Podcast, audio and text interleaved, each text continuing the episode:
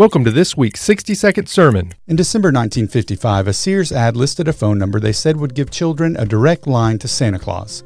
When a little boy dialed the number, the voice on the other line was more than a little surprised, and even more so when multiple calls began coming in. After the recipient of the calls made a few phone calls himself, it was discovered the number in the ad was misprinted and did not lead to the North Pole, but instead was the unlisted number of the Continental Air Defense Command Operations Center, which was an emergency line only used if the United States was under military attack.